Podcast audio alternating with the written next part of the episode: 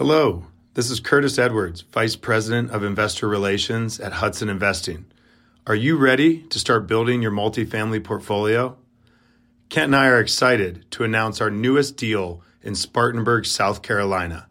This 157 unit property offers a unique chance to acquire a B class value add property for just 120,000 per door. This is well below replacement cost.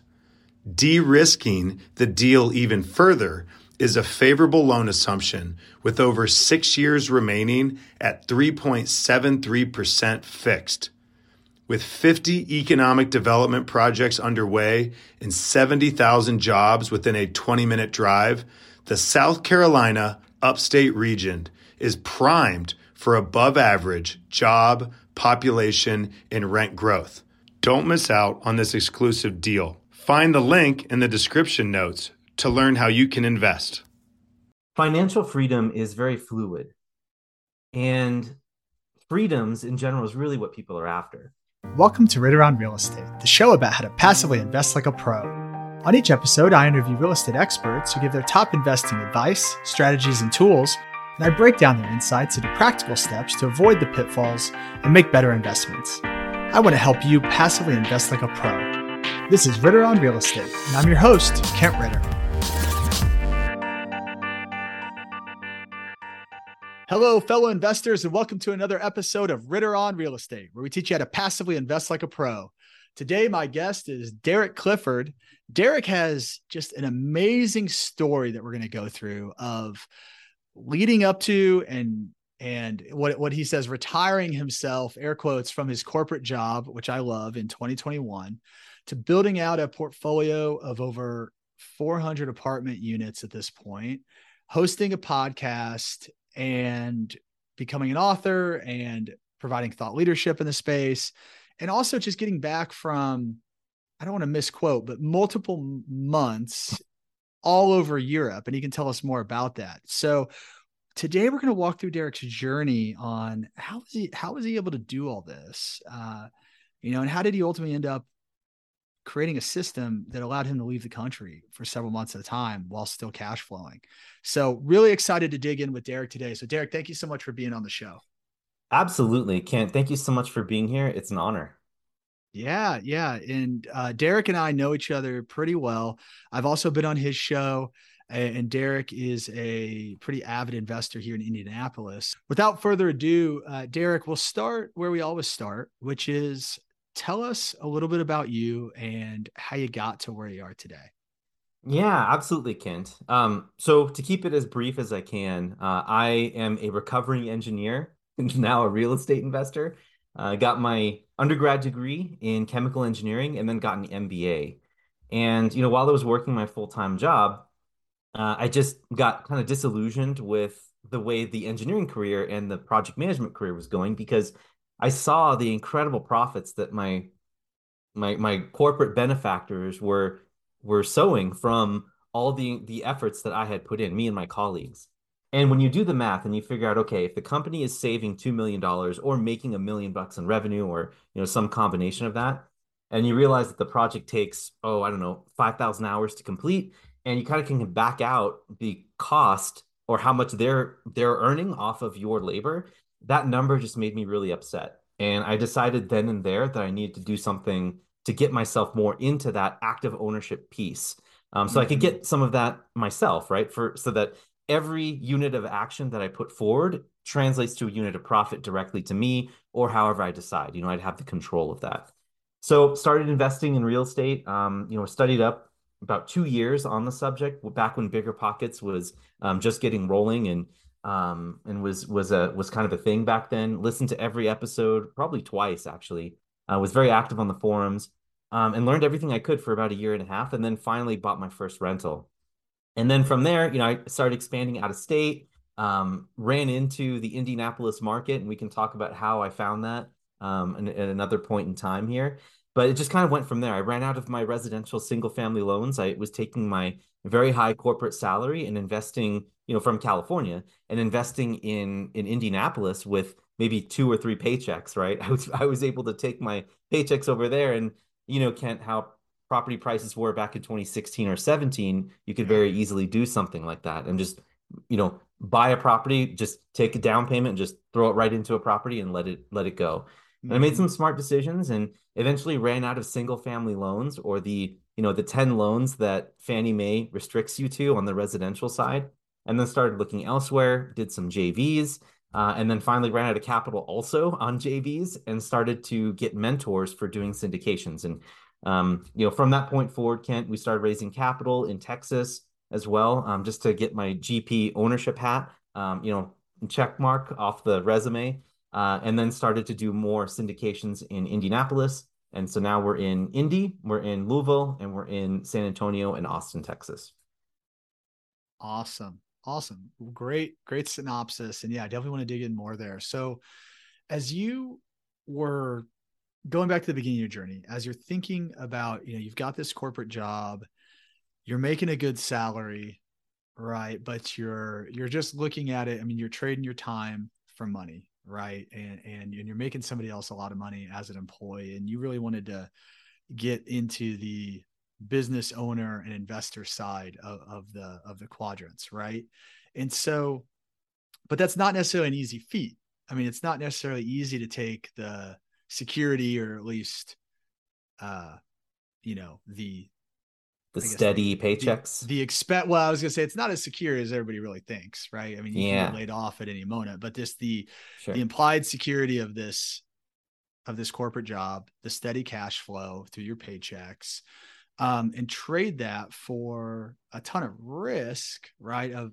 of leaving your job and going into real estate. So what were some of the things that came up as you were exploring that path? I mean what were some of the limiting beliefs some of the mindset things that you had to get over? And, and how did you ultimately what was the mindset that you ultimately approached that shift with? Yeah, great question. I think um, early on, I was very much a corporate employee, and that's just the way that it was. Like I, I anticipated, you know, working for 30 years and then retiring, and you know, maybe doing 20 if I was really smart and savvy uh, in saving and investing in stocks and you know those types of things. Um, but really, it was my wife. I have to say that that's really what it was. She came from uh, an entrepreneurial background. Her parents were immigrants coming from Cambodia, from Thailand uh, back during the Rouge, right? So they escaped to the U.S. to be able to build a new life for them. And she grew up in the states, so they she didn't she never like really experienced that in the Southeast Asia. But they were very entrepreneurial, and that rubbed off on her. So she was introducing me to these books, and that's kind of where the mindset came, where the disgust with you know figuring out how much uh, the company was making, and I was just contributing as a cog in the wheel on that part of it, in, in, in that part of it.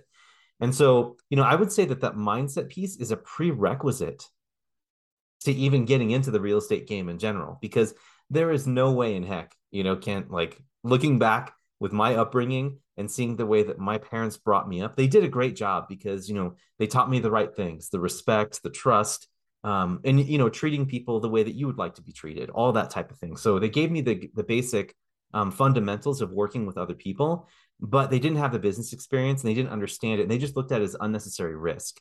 So for me, it took many years of talking with my wife and you know her challenging my my mindset of why can't it be this way? Why can't you have two things? Why can't you do something on the side while you're working a full time job? Because that's what she was doing.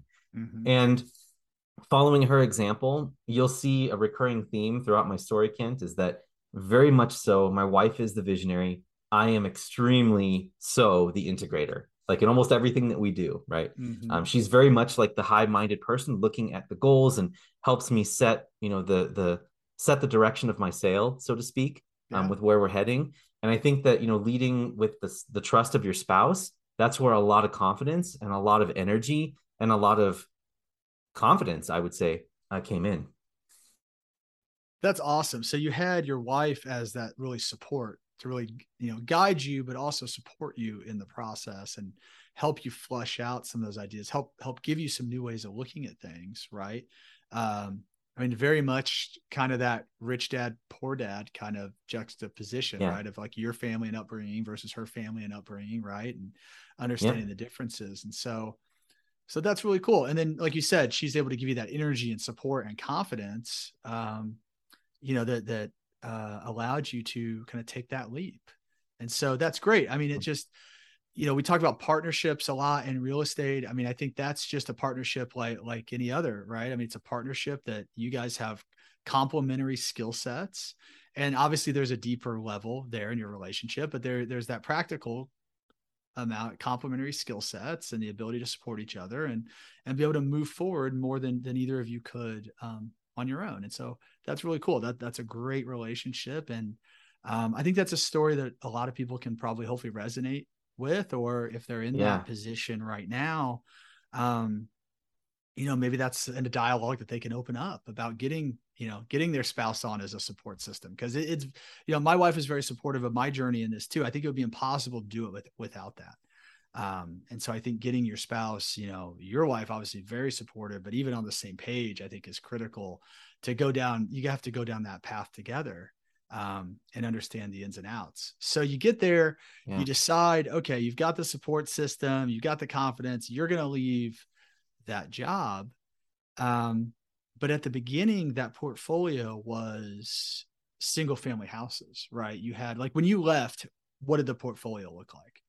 Yeah, I mean, obviously it was much different, Kent. Like, you know, when when I first started, obviously it was a single family, a collection of single family homes, and the plan was for us just to basically ride the appreciation and the cash flow the whole time mm-hmm. and just slowly one lego brick at a time right add to your castle and every time you add a, a little lego brick to your moat right it's your financial wall it's your protection it's the cash flow that comes in regularly plus the appreciation and the tax benefits you know listeners of your show probably already know about all these amazing things that real estate can do for you um, but i just got super inspired with all the incredible things and so the idea was to buy and hold forever that was the original plan Mm-hmm. But when I made the exit, it was actually uh, quite a bit later, Kent. Like I started doing real estate investing back in, oh, you know, 2016, and then really got started in earnest in 2017 in Indianapolis, right? That's when I started doing out of state stuff. Um, and then, you know, by the time last year rolls around, as a matter of fact, today we're in the third week of August, and next week will be one full year that I will have left my full time job. And nice. at that point, a year ago, we had about not very many. I think we only had about 40 or 50 units to our name at that point in time. Gotcha. So you've been able to scale 10x since you've left. Yes, sir. and that's year. a whole nother that's a whole nother yeah. talk about abundance, right? Which is yeah. which is it's it's incredible what it can do for you if you take if you take that leap of faith. Which is another thing that I learned from my wife. See, I told you there'd be a common thread yeah. throughout this this podcast. We have to bring her on the show. Yeah, you know, what do you need me for? You know, maybe I can go grab her now and yeah, we can swap out. Br- bring her on, you know. No, she sounds like an awesome lady. She uh, is. Uh, so in all seriousness, so getting back to okay, so you're going so when you left, you had about you had about 40, right? You had so it sounds like you had started into multifamily at that point. Yes. So what I had done, Ken, is I had an 18 unit apartment complex, and then I had all my single family homes because I had done a JV with a few people who had been watching what I've been doing the single family side at work, and so we partnered up. We bought something on the east side of Indy, uh, right there near Woodruff Place. Um, yeah. I'm sure you know that part of town. Mm-hmm.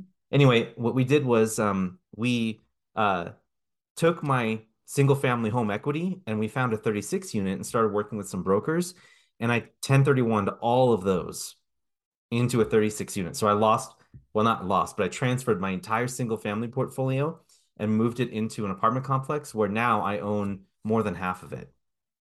And so yeah. at that point in time, that's right when we closed on that. It was like April or so, or March or April. Um, that's when I also had mentors in syndication, right? Where I've been learning from. And I was showing people what I was doing with this apartment complex. And I started raising capital to invest in Texas. And that's when, at that point in time, I realized that the side hustle was becoming more than the main thing. And that's when we decided to make the leap. Yeah, and that that's an interesting point too, where you know people ask, people often ask, you know, how do you know? How do you know when it's time, right? And so, so what yeah. was it? So so obviously high level, you said you know this that became more, but like what was it that was actually happening uh that where you were like, you know what, something's got to give here. Yeah, you know, good point. Like, great question. So, um, I learned throughout, you know, the, the course of the last year and a half, right, that financial freedom is very fluid, and freedoms in general is really what people are after.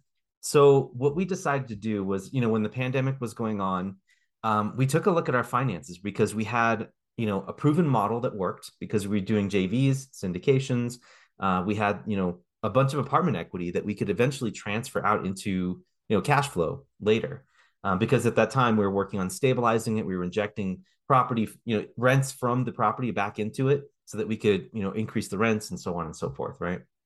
And um, we looked at it and said, you know what, it would be really great if we could just get locationally free. That's what that would be. Mm-hmm. So that's what we did, Kent. Um, later on, we'll talk more about this, but we eventually sold, yeah. we sold our house in the Bay Area and sold pretty much everything we had and started traveling. Then what happened next was time freedom. That's what we wanted next. The second degree freedom was time. That's when I realized, like, oh my gosh, we can travel anywhere, we can work from anywhere and still do what we want to do and we have this money from the sale of our house and we have passive income and she's still working online my wife. Why am i working again? Like what what's my time worth? Because i've got proven skills and track record here. And believe me that was not a simple decision kent because you know it may be easy for you listener to listen to this and say oh you know as soon as my passive income reaches a certain level i'm gone right? But there's something about when you're on the precipice and you're needing to submit, hit the send button on that two week notice to your to your employer, where you're like, well, you know, now that I think about it, this job isn't that bad, and you know, there's healthcare benefits. I'm still growing my portfolio now, and like it's it's security, it's safety. Right. As soon as I send this email, I'm on my own. Right. And there's something about a fear. There's something a mind like a limiting belief there and it wasn't until talking with my mentors that we always tend to land on our feet, at least my wife and I, when we're put into situations like this. So they're like, make it a good one, make it a big one, trust yeah. yourself. Yeah. And then another coach of mine said, What's the worst that can happen? You just got to go back to work if it doesn't work out. Yeah. That's it.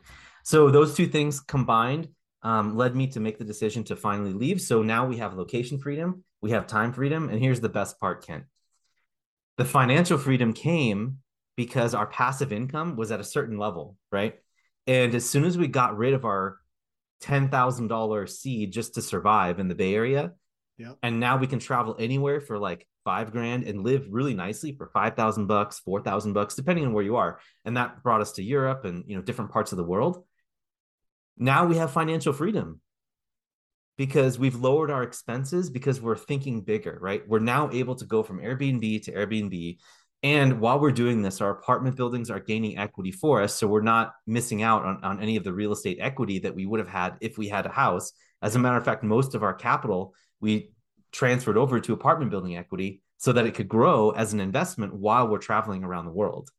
So I encourage people to look at the three degrees of freedom. First, location, get yourself some of that, right? Whether you're working a full time job and you can work from anywhere, get that. So you can do that from anywhere. And then time freedom, work out an arrangement with your W 2 employer or leave your job, depending on where you are, if you have the skills, but work out an agreement with your employer so that you can be results based instead of time clock based. Mm-hmm. That's your time freedom. Yeah. And then financial freedom will come eventually as you start working with people like Kent, um, who can can offer these incredible passive investments for you, um, or if you pursue your own portfolio like I did. Yeah, ah, I love that. I love that. I mean, there's so much to unpack there on how to thoughtfully leave and position yourself and then all the great stuff that comes afterwards i mean just just mm-hmm. at a mm-hmm. high level my takeaway is you're right you like there there's it's so hard to leave that w2 right? And it's because we're ingrained from when we're little kids that that's what you do right? You go and you get a job and you work there. I mean i think it's changing now. I think even from the time like i went to school or like we went to school to now i think it's a different message. I think kids look at it differently. I mean i don't i mean i think even like maybe we were kind of the last of like okay you know, we're going to work forever. We're probably not going to work at the same job forever, which our parents were like, we're going to work at the same job for 30 years. Right. Yeah. And we were like, okay, we're mm-hmm. going to work. Mm-hmm. I think nowadays I, I, get the sense that kids are much more entrepreneurial and kind of this idea of how do you create these side hustles and things. Right. So I think that's fantastic. But, but the, the reason it's so hard is because we were ingrained on it. Right. It's kind of, it goes back the same way with investing. Like the reason it's hard for a lot of people to get into real estate investing is because they're ingrained on the 401k stocks, bonds, mutual fund piece I mean, forever. That's all we hear. We're kind of indoctrinated yeah. with it. It's kind of, you know, it's all, it's kind of the the this main talk track right of, of what people are supposed to do and you don't realize and it's difficult to break through and step out of that it's uncomfortable um how did your just along the line how did your friends and family what was their response when you're like hey i'm going to leave my great paying job and and i'm going to go buy some real estate so as you might imagine you know the the reaction i got from my friends and family was what you could probably imagine very easily. It was are you crazy? You're nuts. And um when i even tried to explain what it is that i do to them they were very confused. And so that was really really like hard for me to take. And um, i just learned to realize that I, I can't pay attention to what they're saying. I knew in my mind like how much my time was worth and what it is that i would be working to build versus what i'd be leaving behind with the full-time job with the full-time job it's mm-hmm. flat salary you know limited um, you know increases in salary which by the way you don't even get to determine the employer gets to determine how much you're paid and so I felt like I needed to get out of that equation so much that I was willing to make that change. And it didn't matter to me what other people thought, especially my family, because I had the support of my spouse. And my spouse and my friends and my mastermind, the people that I surrounded myself around, were encouraging me. So I almost never saw that type of effect. And here's yeah. the funny thing about three or four months after that, Kent, all of a sudden, family members started asking me, wait a minute, what are you doing here? You know, and then they started getting interested. right. And they and then they they agreed and they started to understand what it is that I was doing. And then they became believers. Yeah. Well, what's really powerful there is you you had a support system, right? Your your spouse, which we've already talked about. You also said you had a mastermind. Uh, so you had people that were like-minded and, and understood where you were coming from and were able to give you that confidence to say, you're not crazy it is the right path it's just not the common yeah. path right and i think that's that's a huge thing for anybody in that situation you just have to recognize that for the most part your family and, and friends are not going to understand what you're wanting to do just because it's it's not something that they've ever contemplated right you're thinking differently which isn't bad it's good but you got to surround yourself with people that think in the same way as you and i think a mastermind is a great way um is one great way to do that, right? So I think that that's yeah. a good little tip. I would say too, Kent, that it's like leadership, right? Like you're showing someone a new way of thinking. It's like I, I don't mean to compare your fam your friends and family, including your parents or your uncles or even your kids, um, to you know, like little children growing up. But honestly, like if you get to a point where you understand potentials higher and you believe in yourself, you're not going to encourage a kid, you know, to to just be comfortable crawling around all the time, right? You're going to encourage them to get up and and make a mindset shift, right? Like stand up and walk around, or you're going to push them to do things, right? And that's kind of how I, I look at this. Is sometimes you know they make well informed decisions with the limited information that they have, mm-hmm. and they don't know any better. So it's up to us to set the example. And if you make a mistake, that's okay. You can always go back to your full time job and try it again later.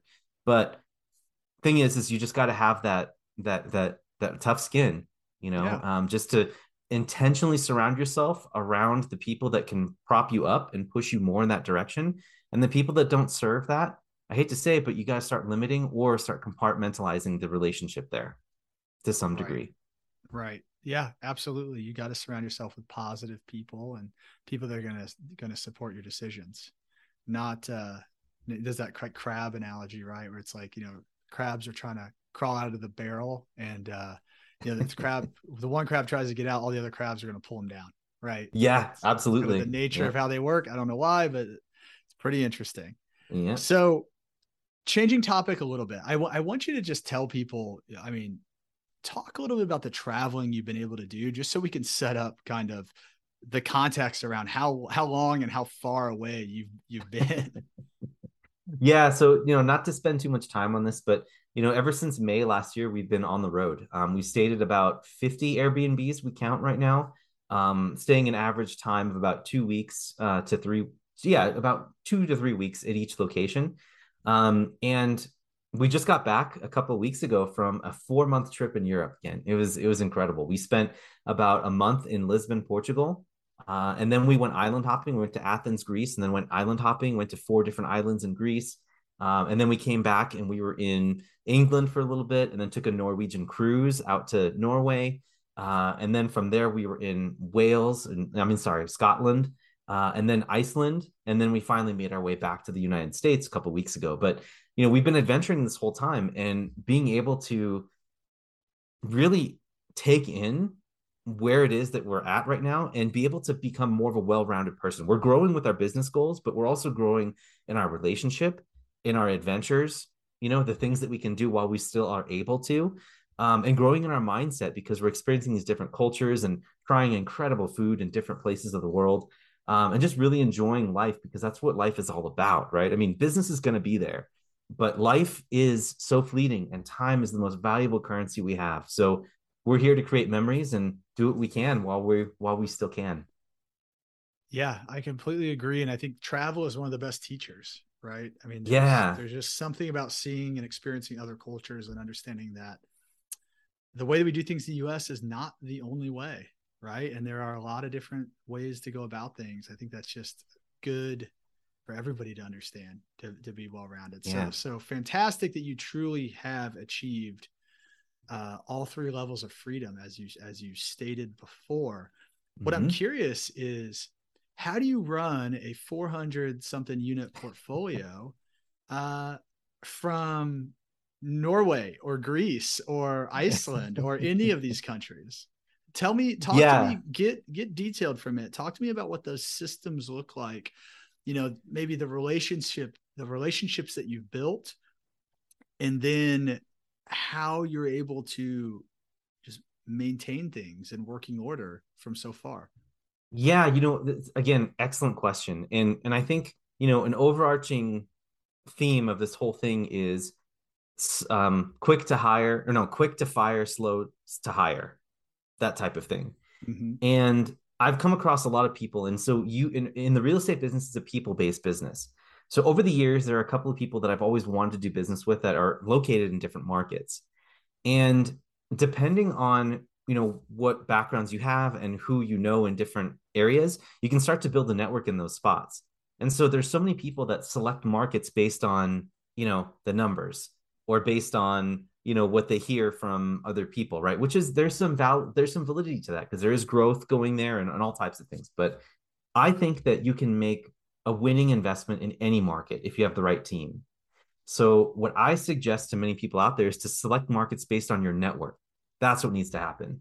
So, the reason that we invested in Indianapolis is because I, you know, I have a really good, um, a good friend out there that we've been wanting to do something together ever since I got invested in Indy. On my very first trip out there, he was a budding bigger pockets real estate investor doing single family homes just like me but he was local and he was looking to partner with people from california that had capital those types of things right? And we've always kept a line of communication open and we became good friends. And he became my partner with the stuff going on in indianapolis. And with him as boots on the ground there and with our property management team between those two we can cover a lot of ground kent and my job is to find apartment buildings underwrite them do the due diligence, put it all together, right? Build with the business plan together, and then do the asset management. The asset management piece has lots of systems behind it. I have a VA um, who takes all of the data from the property managers and puts them into a spreadsheet, and then it auto populates out all the KPIs.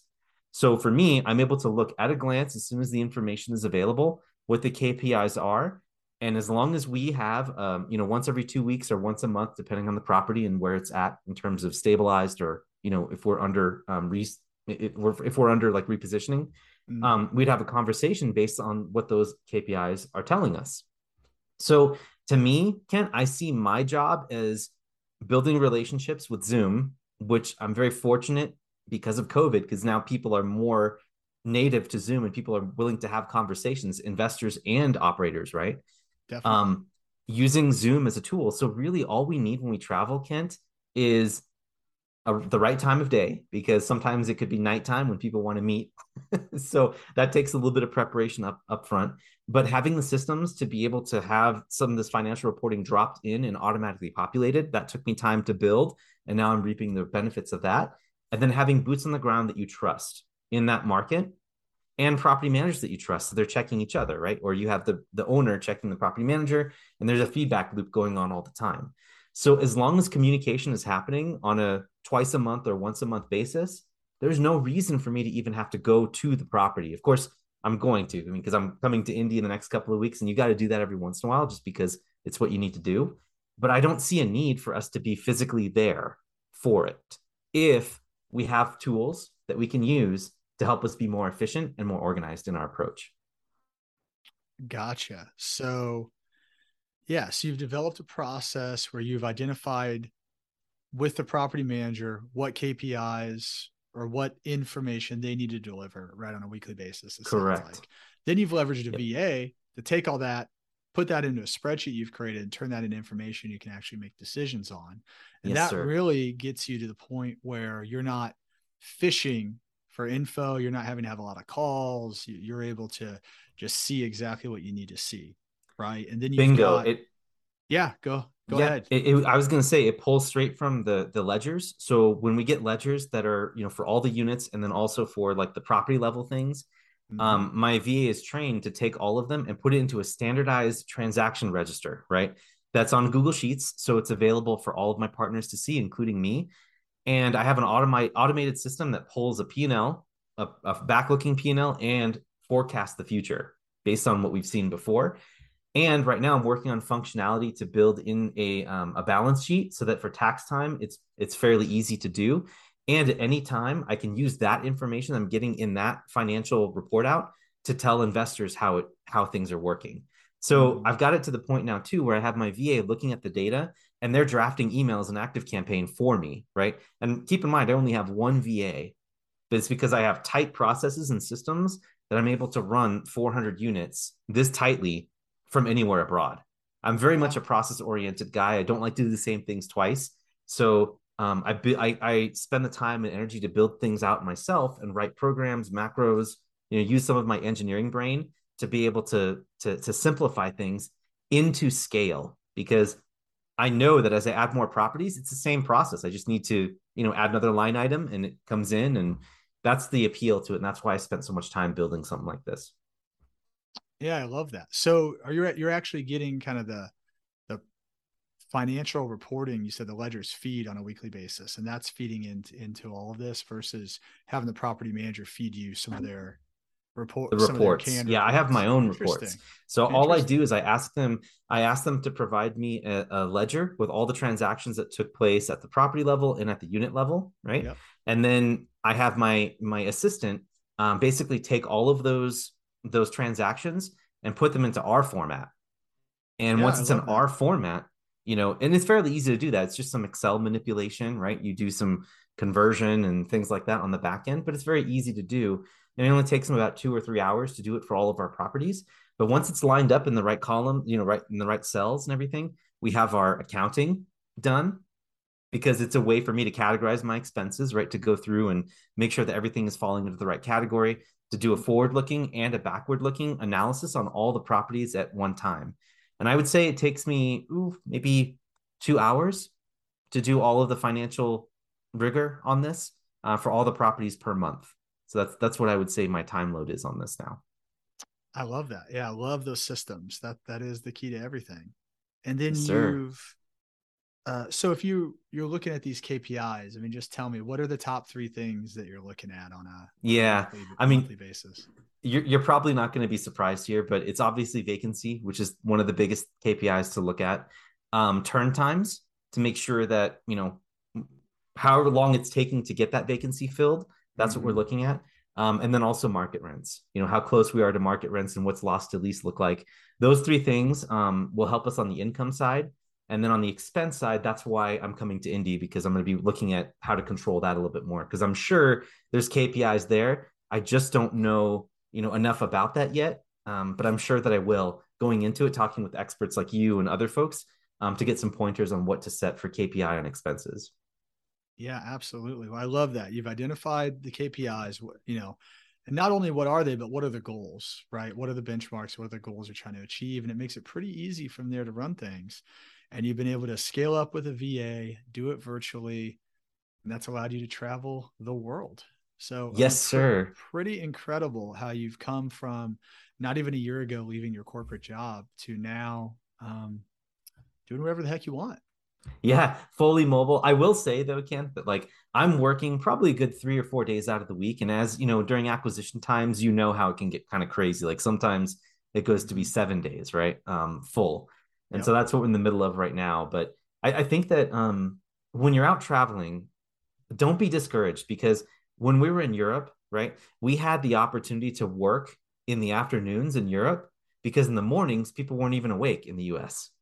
So if we want to take a day off, we just block out our afternoon, which means we're, you know, we're, we're taking that time off. And then we have all the way until the next afternoon of the following day to be able to explore the city. So there were many days, Kent, where, you know, we were out in like Athens, right? Where we'd wake up, go have breakfast out, go see the, you know, go see the Parthenon and then come back. And then in the afternoon, we have meetings when it's morning in the US. Mm-hmm. That happened a lot, you know. So and when you do that type of lifestyle, you also become very intentional about what's important to you. Yeah. Because absolutely.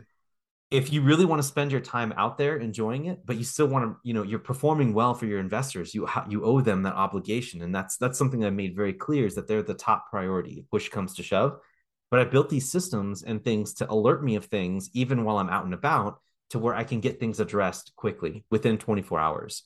Um, and so that's what I've explained to my my investors. I'm not just traveling around the world and just you know just like not in you know just not paying attention to the investments and just traveling and doing whatever I want.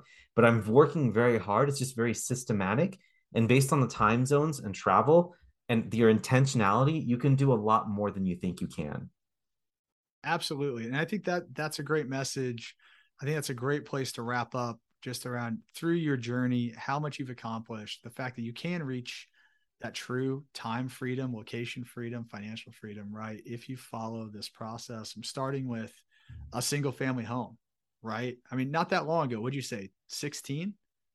Yeah, 20, 2016. So yeah. Ago? 2016 yeah. was the very first single family home, and I knew nothing, Kent, about it at all. Like I, I mm-hmm. thought I did, but it was all theory and you know, practice as a way of actually teaching you what really happens. that is 100% right. yeah. Awesome, Derek. Well, before I let you go, I want to take you through our keys to success round. Four questions I want to ask you. The first one is if you were going to invest in someone else's deal and you could only ask them one question, what would that one question be? Mm.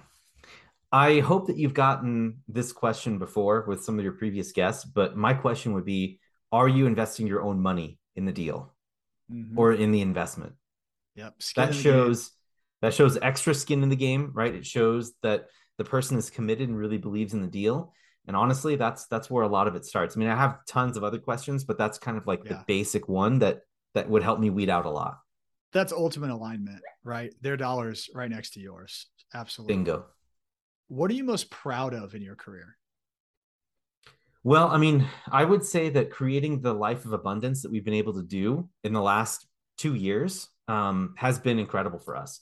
And it took overcoming those limiting beliefs. But I would say that this abundant lifestyle that we have right now, um, we wake up every day grateful. And it didn't always, it wasn't always that way. And we stepped into it. We took the risk and we made it happen. So that's something that I would I would say for that question. Awesome. That's a great answer. What book should everybody read? There are so many good ones. Um, I love the one thing. That's a really good one. The Richest Man in Babylon is classic. Like both those, both those books are must reads. But I think it depends on where you are in your life, really, because we pick up different things in different stages of our life, whatever's important to us and what's happening right now. So you know, definitely keep that in mind. But for me and for most people out there, The Gap in the Gain, incredible book uh, by Dan Sullivan, talks about thinking gratefully versus thinking in scarcity the gap in the gain? Yes, in the game. that one in the game. Yeah, gotcha. yeah. It's the same before. This the same author who brought you Who Not How. Um, okay. And Kent, I think you're gonna love that book. book. Yeah. Yes, you're gonna love that book because it's it's awesome. It's great for setting goals. It's great for you know daily interactions and just being grateful in general, um, and just being in a more positive state and how that translates to just infinite possibilities for you in your business. I love it. Adding it to the list. Awesome. And lastly, Derek, what is your number one key to success? Oh, so the four C's. I'm gonna I'm gonna go over them real quick because building a side hustle when you're working a full time job, you need the four C's. That is clarity, consistency, coaching, and connections.